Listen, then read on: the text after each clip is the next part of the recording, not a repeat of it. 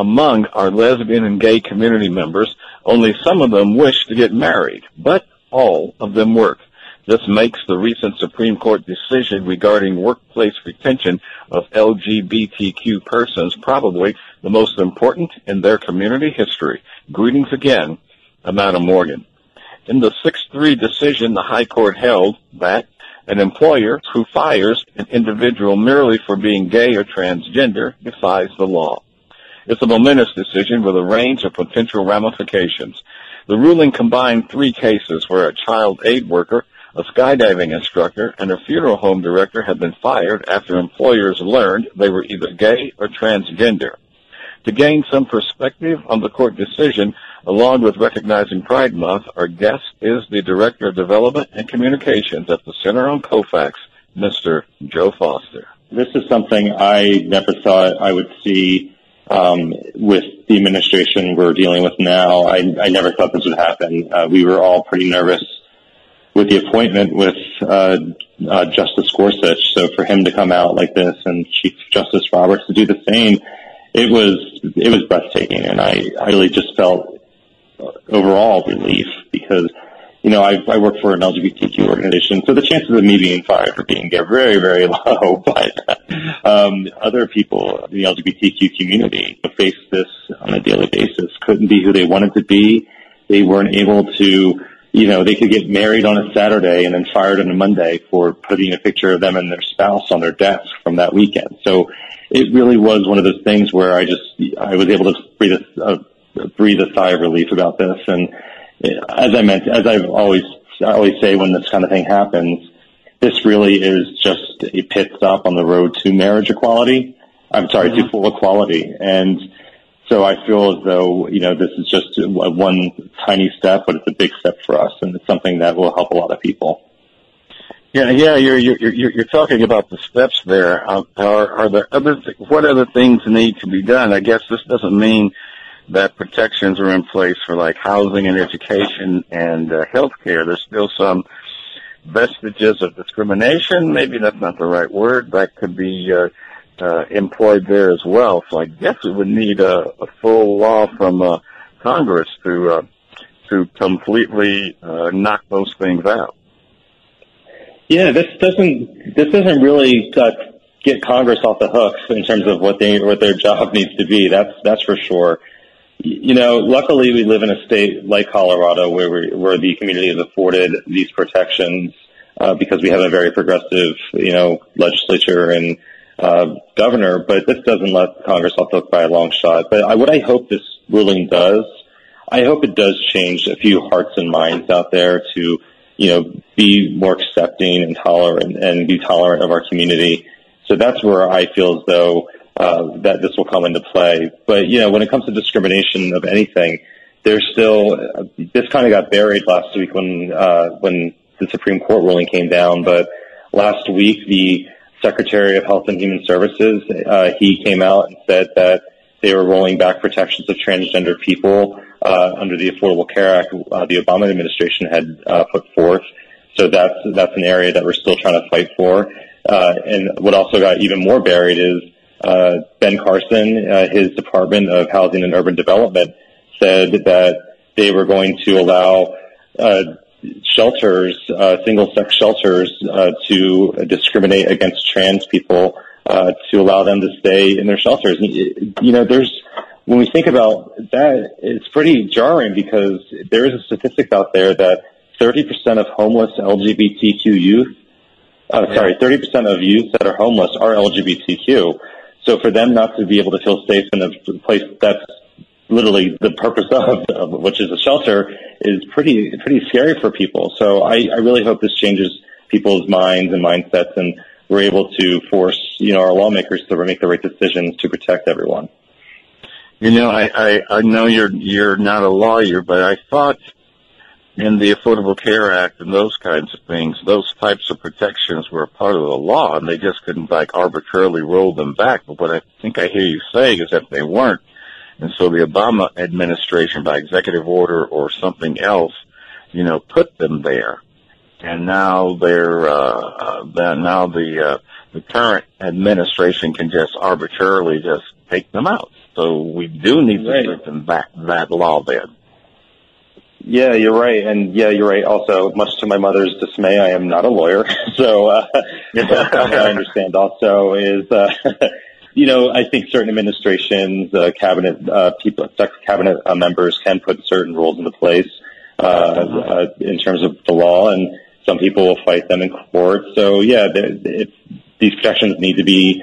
This is a step that the Obama administration did to protect folks. I feel like uh, until Congress came up with a solution, uh, and hopefully they'll do that soon. But yeah, it's it's kind of terrifying that these protections can be rolled back and and just in a blink of an eye. Yeah, yeah, yeah. Let me switch gears real quick because um, uh, June is Pride Month, and uh, I guess you can call this Pride Weekend.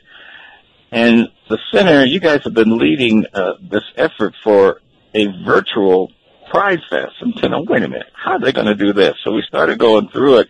You have sponsors who are going to be, you know, sponsoring and showing the products for support virtually. Your entertainment is going to be performing virtually. And you have this whole schedule that's laid out. How did how did that come together? I have not seen it to this degree anywhere in the country. Yeah, so we are we are a diamond in the rough here, my friend. It's been it's been kind of crazy how this all happened. So we uh, we start planning Pride like literally the Monday after the weekend ends from the year before. So we've been planning Pride for since June of last year. And when COVID happened, you know, the center unfortunately had to close our doors to the public. So all of our programs and services went online and we were kind of waiting for any kind of sign from the city and government that we, to tell us, yeah, we're good to go for your in-person festival in June. And as weeks rolled by, it was pretty apparent it was going to ha- wasn't going to happen. So we started putting plans into place and we have a wonderful staff of people who put, who are very creative and put their heads together. So everything, every single piece of pride that would have happened in person is happening virtually. And it's been a heavy lift by everyone, but you know, we were able to really deliver for not just our sponsors, but our community members who look forward to this every year.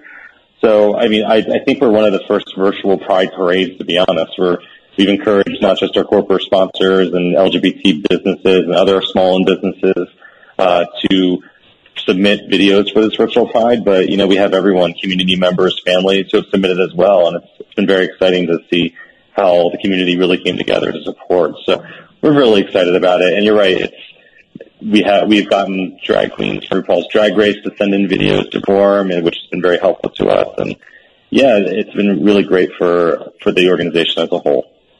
But your thinking was just down to, I mean, the nth degree. I mean, the whole the, the whole recommendation that people still decorate their cars and drive them, and somebody takes a cell phone video of it and send it to you. Then you start stringing them together, and voila, you got a parade. yeah. yeah, this is good. And even decorating their balconies and the uh, apartments, and and uh, and so you'll have the feeling. But getting that degree of cooperation and buy-in, uh, that I, you know, I, I, I got, I have to check it out because that level of execution is going to be wonderful.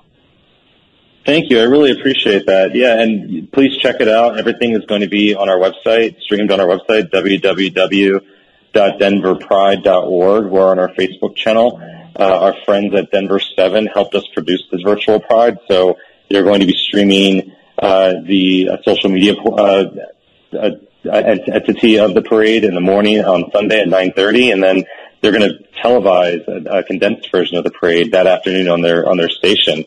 So it, it's exciting also because this also makes Pride accessible to all of LGBTQ Coloradans and uh, our allies. So you don't have to come to Denver to celebrate. You can do it from the comfort of your own home, and that's one of the things we're really excited about. So everyone can be a part of it, and that's I think that's one of the main. Saturday night you had I think a special presentation on Rocky Mountain PBS as well, and then the schedule on Sundays full, and, and, and Channel Seven is so, is supporting you there.